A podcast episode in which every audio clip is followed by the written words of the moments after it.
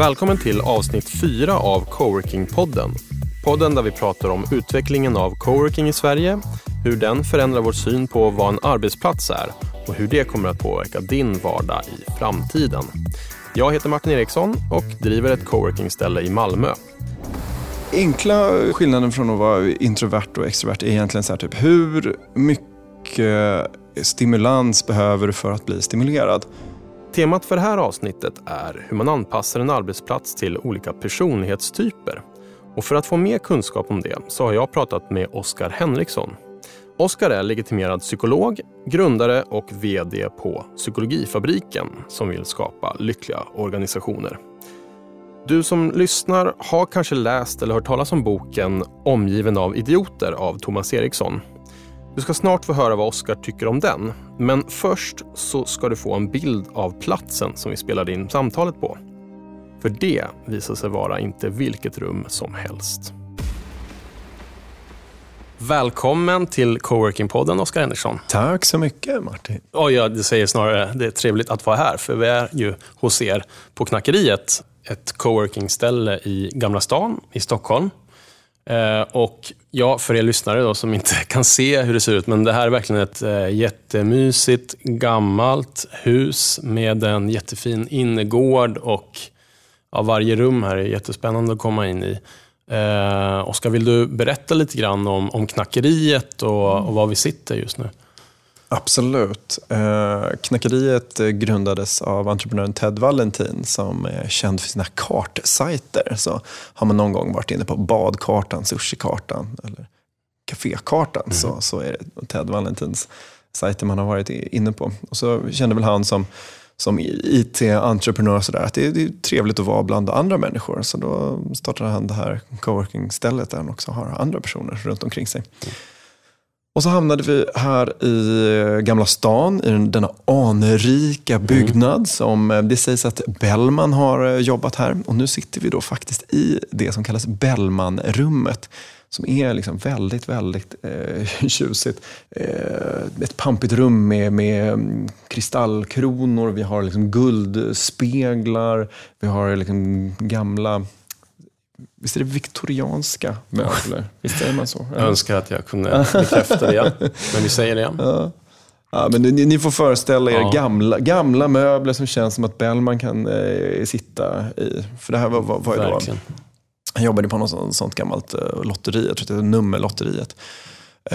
Så, som var hans day job, liksom. när han inte var, var uh, struggling artist och, och mm. kämpade för, för pengarna så Nej. satt han här och, och, och donade med det. Okej, okay. härligt. Och ett långt bord, eh, om det är något arbetsbord eller ett mm. mötesbord? Eller? Mm, ja, men det funkar väldigt bra för, för möten och för, för utbildningar. Så det, ja, väldigt, det, det kanske väldigt var mässigt. Sveriges första coworking-ställe. Ja, precis. precis. Bellman satt här och liksom gjorde sitt ja.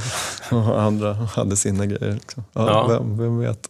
Härligt. Och, och knackeriet idag då, vilka är ni för, vad är det för företag som, som sitter här? Det är lite alla möjliga. Främst så finns det liksom ett webbfokus. Vi har till exempel en eh, event ehm, eh, sajtstjänst som heter Confetti som gör det lätt för vem som helst att göra en egen eventsida. Vi har olika mm, IT-konsulter som gör egna eh, grejer. Vi har eh, barn, barnspelsappsföretag som AppRope och, och Tappy Happy. Ja, vi, vet, vi har grafiker, vi har någon journalist som uh, sitter här. Det är, det är en, en uh, blandad uh, skara mm. varelser. Mm. Och ni på Psykologifabriken, då, varför valde mm. ni att eh, Eh, sitta på ett coworking-ställe. Ni hade kunnat ha ett eget kontor kanske? Mm, ja, men verkligen. Alltså, i, grund och botten så var det en, eh, en gammal nära vän som heter Martina Elm här på Konfetti som peppade för att vi skulle eh, sitta här. För hon var gammal vän med, med Ted och det kändes ju som världens lyx att få sitta och dela kontor med, med en kompis. Liksom. Och vi är ju inte så många personer heller. Så det kändes också som att så här, ja, men det är ett trevligt sätt att få kollegor, lite extra kollegor när man inte har liksom, kollegor. Mm. Och Det tycker jag är ett av de så stora värdena med att dela kontor med andra. Vi var iväg i, i skärgården i förra veckan eh, och paddlade kajak och övernattade i, liksom på, på värdshuset eller på, på ett vandrarhem där. Åt på värdshuset. Eh, och det är sådana saker som kanske ett stort företag skulle göra men eh, som ett litet företag så blir det en annan grej. Och nu får vi både vårt lilla företags eh, mysiga kultur men också liksom hela knackeriets mm. kultur och, och eh, aktiviteter. Som det här med personlighetstyper, det har ju blivit eh, väldigt, eh, kommit på tapeten som man säger eh, på sistone. Inte minst med eh, boken Omgiven av idioter, som är skriven av eh, Thomas Eriksson. Som jag tror många har läst eller känner igen. Och den bygger ju på det så kallade DISK-systemet, eller DISK-testet. Eh, och eh, man kategoriserar ju olika personlighetstyper efter färg och så vidare. Och jag vet ju att eh, du har uttryckt dig eh, kritiskt eh, om den här eh, metoden. Och, jag såg även tidningen Filter har gjort en artikel om, om det här och så vidare. Så jag är jättetacksam att få att prata med dig om det här och du får gärna hjälpa att klargöra. Vill du förklara, vad är problematiken kring disktestet? Mm. I grund och botten så är problematiken att det inte bygger på forskning. Eh, och för en lite forskningsnörd så är det väldigt provocerande faktiskt när någon påstår att någonting är vetenskapligt grundat och som absolut inte är det. För mig är det desinformation. Alltså det hade varit helt okej okay om man hade sagt att här är en modell som vi inte har stöd för, men vi gillar den. På samma sätt som någon kan tycka att så här, men jag förstår att horoskop inte har stöd i forskning, men jag gillar det ändå. Jag respekterar verkligen folk som använder horoskop och tycker att det är kul. Men om de skulle säga att det är baserat på forskning, då skulle jag bli eh, snabbt provocerad. Så. Och sen är ju det här liksom en internationell mångmiljonindustri och, och det finns massa konsulter som säljer det här i Sverige. Och så vidare. Det finns ett vetenskapligt sätt att kategorisera människor i personlighetstyper som brukar klassas det som kallas ett femfaktortest eller Big Five eller NeoPI, olika namn för det här. Och det är liksom så gediget, har jättemycket studier och en god kategorisering som, som håller och, och så vidare. Där vi kan se till exempel att många människor eh, exempelvis antingen är introverta eller extroverta. Att eh, många människor antingen är väldigt eh, medgörliga eller liksom vill köra sitt eget eh, race. Att man är emotionellt stabil eller lite mer neurotisk, lite mindre emotionellt stabil. Det här med introvert och extrovert är också ett nytt begrepp för mig. Mm. Vill, du, vill du passa på, jag måste fråga, vad, vad, vad innebär det? Vad den, innebär... den distinktionen? Enkla eh, skillnaden från att vara introvert och extrovert är egentligen så här, typ, hur mycket stimulans behöver du för att bli stimulerad? Eh, låt säga att en person eh, tar in väldigt mycket intryck så blir man ganska snabbt stimulerad.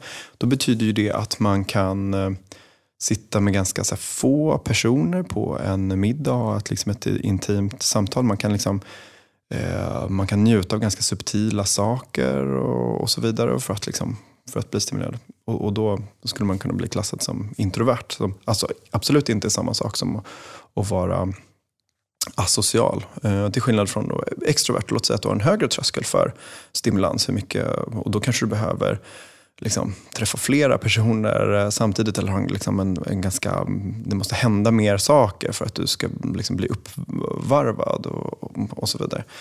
Vilket ju då också kan ha eh, eh, konsekvenser för hur man sitter i ett eh, kontorslandskap exempelvis. Att vissa personer kan lätt bli överstimulerade av eh, mycket ljud eller mycket social interaktion eller liknande och andra personer blir inte eh, lika snabbt stimulerade utan liksom har en annan tröskel. Liksom det som blir lite mer nyanserat med femfaktortesten är att alla de här eh, faktorerna är på en, på en skala då mellan introvert och, och extrovert. Vilket gör att du landar inte bara i fyra typer utan du får egentligen hur många typer som helst. För men du kan ju sätta ihop personer på, på en, viss, eh, en viss skala. Eh, för de här då fem skalorna har, har inte påverkan på, på varandra utan de är, de är designade så att de ska vara hyfsat eh, särskilda. Då. Du lyssnar just nu på Coworking-podden som jag gör i samarbete med Workaround, den snabbaste vägen till nya kontoret. På workaround.io kan du enkelt söka efter lediga kontorslokaler i din stad eller boka en gratis rådgivning med deras kontorsexperter. Tack till Workaround. Och nu tillbaka till samtalet med Oskar Henriksson där vi pratar om olika modeller som beskriver hur vi människor är, tänker och beter oss. Och i och med att det här begreppet personlighetstyper är lite omdebatterat så valde jag att ställa frågan så här istället. Hur anpassar man en arbetsmiljö till eh, det faktum att människor är olika? Väldigt bra fråga. Ja, den är väl jätteenkel. Till att börja med så eh, kan vi fråga personer vad man har för behov. Alltså så här, hur gillar du att jobba? Eh, jag gillar att jobba så här. Så till exempel när vi i Psykologifabriken eh, bestämmer hur vi vill jobba, då, då, sätter vi oss ner och så pratar vi om vilka behov vi har. Jag gillar att ehm, komma ner i djup koncentration och att inte bli eh, avbruten eh, konstant, vilket jag tror att jag delar med de flesta människor. Och då eh, Eh, har en lösning varit att ja, men då avbryter vi inte varandra under en vanlig arbetsdag. Utan vi eh, samlar på oss frågor som vi har till våra kollegor. Och sen så drar vi de frågorna och de sakerna som vi annars skulle ha en impuls till att liksom avbryta. Och så tar vi dem vid tiofikan, vid trefikan och i anslutning till lunchen. Och det är ett ganska så enkelt sätt att liksom ta reda på eh, vad en person behöver. Att bara här, fråga. Mm, vad behöver du för någonting? Och då kan det vara, då kanske min kollega Gustav säger att jag, jag behöver också eh, lugn och ro för att komma ner i, i arbete. Jag vill inte heller bli, bli avbruten. Och jag kan också störas om det är lite ljud i, i miljön. Så när jag har hörlurar på mig, då vill jag definitivt inte bli avbruten. Så ja, Jättefint. Så då har vi skapat en signal också. Att så här, när Gustav har hörlurar på sig så är det väldigt tydligt och konkret. Så. Just det. Sen tänkte jag på, det, det, du beskriver kan jag ju vara väldigt överens om att har börjat koncentrera mig på en uppgift så vill jag ogärna vara avbruten och då kan man ha regler för så här vill jag ha det. Men finns det andra människor som hellre så här, när du har en fråga, ta upp den direkt. Mm. För jag vill inte, jag fikar inte klockan tio till mm. exempel. Så att det går inte att få tag på mig då. Mm. Nej men precis. Det viktiga är att vi har, liksom har kommit överens om någonting. Då kan det ju också vara bra att ha olika zoner. Att men här är en pratzon och här är en tyst zon och så att man respekterar eh, de sakerna. Och där kan det också vara bra att, um, att försöka definiera lite, så vad är en pratzon? Vi vet ju alla den här liksom hemskt uh, vaga um, instruktionen från, från så skolan. Att så här, bara, prata med små bokstäver. Och så kan man då uh, ha personer som stör sig på varandra för att någon tycker att en liten bokstav mm. låter på ett sätt och någon mm. annan tycker att en liten bokstav låter på ett annat sätt. Och då kan man ju försöka har mycket mer så här, konkreta regler. Som att ja, men här så är det knäpptyst. Ja, så då ska det aldrig höras någonting. Utan så här, typ, då får du liksom med kroppsspråk signalera om du vill prata med någon. Så pratar vi utanför. Eh, I den här zonen så får man prata hur högt man vill. Eh, så vi kommer aldrig kommentera om någon gör någonting på, på något annat sätt. I den här zonen så vill vi ha småprat. Och småprat det förtydligar vi genom att säga att det är om du pratar med en person inom armlängds avstånd eh, till dig. Så om du börjar ropa till någon som är, är liksom längre bort än, än, så, då, då pratar du för, för högt. Mm. Och genom att använda den här sortens väldigt konkreta saker så kan det vara mycket lättare att komma överens om reglerna eh, på ett coworking space eller på ett öppet eh, kontorslandskap utan att man ska behöva störa sig på att någon tolkar en regel på ett visst sätt och att någon inte mm. tolkar på samma sätt. Och mm. Jag tänkte också komma in på det här, du var inne på miljö, för jag pratade om hur man kan förhålla sig till sina coworkers. Eh, men eh, det finns någonting man, alltså när man designar rent fysiskt en arbetsplats, vad kan man ta hänsyn till då, tycker du, ur ett psykologiskt perspektiv? Det kan ju vara att i miljön signalera de här olika zonerna på något vis. Om du med hjälp av liksom designen visar pratzon, tystzon. Liksom, man bara markerar vad som är okej på mm. en viss plats. Mm. Eh, och det här med eh, öppet kontorslandskap eh, gentemot stängt kontor eller så. Hur är det egentligen? Hur påverkas man i ett öppet kontorslandskap? Mm. Det kommer en del forskning på det där med öppna kontorslandskap och det går väl lite sådär olika åsikter om det så här, typ, ökar kreativitet och så här, typ, um, samtalsutrymme samtidigt som det ökar graden av störande moment. Så eventuellt att vissa har liksom, ekonomisk anledning att ha ett öppet kontorslandskap för att folk inte behöver ha fasta platser. Det är ju väldigt dyrt. Liksom. Så det är ju en första liksom, anledning. Och sen så kanske inte alltid är det bästa för koncentrationen att ha det så. Eh, men där kan man ju behöva då jobba med lite olika här, kulturella tips och tricks som olika zoner och, och, så vidare för att få det att funka även om man uh, ska ha det öppna kontorslandskapet. Man, om, man, om man hårdrar så coworking-ställen, bilden av det är ofta så att det är uh, mycket färgglada kuddar och bollhav och pingisbord och, och så. Liksom. Ja, ja. Uh, jag vet inte om du har, liksom, delar den bilden. Här känns det ju mm. mera liksom, en annan stil. Mm. men Uh, är det bra med, med bollhav och, och pingisbord? Alltså vi, knackeriet har flyttat en gång. Uh, förra gången var också i Gamla stan. Där hade vi ett pingisbord. Varför inte uh, göra lite, lite sånt? Det är väl, det är väl toppen. Skönt att höra. Det, det, är ju väldigt kul med pingisbord, så det var inte så. Jag ville bara ställa en lite provocerande fråga där om, det, om, om de där fina färgerna på kuddarna är um, om de får vara där helt enkelt. Men ja. det var skönt att höra. Framförallt så kan ju vara liksom olika former av fysisk aktivitet är inte så dum. Och, och, och få in liksom stå, ståbord och kunna variera sig, sitta och, och stå och röra på sig på olika sätt. En sån väldigt viktig yta är ju en social yta. Alltså, så hur, ehm, hur ser jag till att liksom ha mina vänner, mina kollegor som vänner och mm. liksom träffa dem på ett, mm. på ett bra sätt och designa mm. för det. Liksom. Allt, mm. allt är inte bara jobb på jobbet. Liksom. Kanske också att här, uppmuntra olika former av samtal och grupptillhörigheter. För en sak som vi har stött på med organisationer som har gått över till öppet kontorslandskap, det kan ju vara så här, vem ska jag nu sitta bredvid? Alltså, var är min plats i gruppen? Och sådana saker. Så man kan ju också faktiskt behöva jobba på, på bara tryggheten i att tillhöra en, eh, en grupp. Liksom. Just det. Då eh, tackar jag så mycket Oskar Henriksson för att eh, du var med i Coworking-podden. Det har varit eh, superintressanta grejer som eh, eh, jag tar med mig härifrån. Superkul att få vara med. Tack. Hoppas att du som lyssnar fick några idéer på hur du och dina kollegor kan anpassa arbetsplatsen så att den tar mer hänsyn till att ni just är olika. Jag gillade Oskars tips om att dela in kontoret i olika zoner eller att dela upp arbetsdagen i olika perioder. Vill du som lyssnar veta mer om hur man skapar lyckliga organisationer så kan du läsa boken som Oskar och hans kollegor har skrivit. Och Den heter Ensam eller stark. Åtta principer till framgångsrika team. Jag vill tacka vår samarbetspartner Workaround, den snabbaste vägen till nya kontoret. Om du söker nytt kontor till ditt företag så ska du definitivt gå in på workaround.io.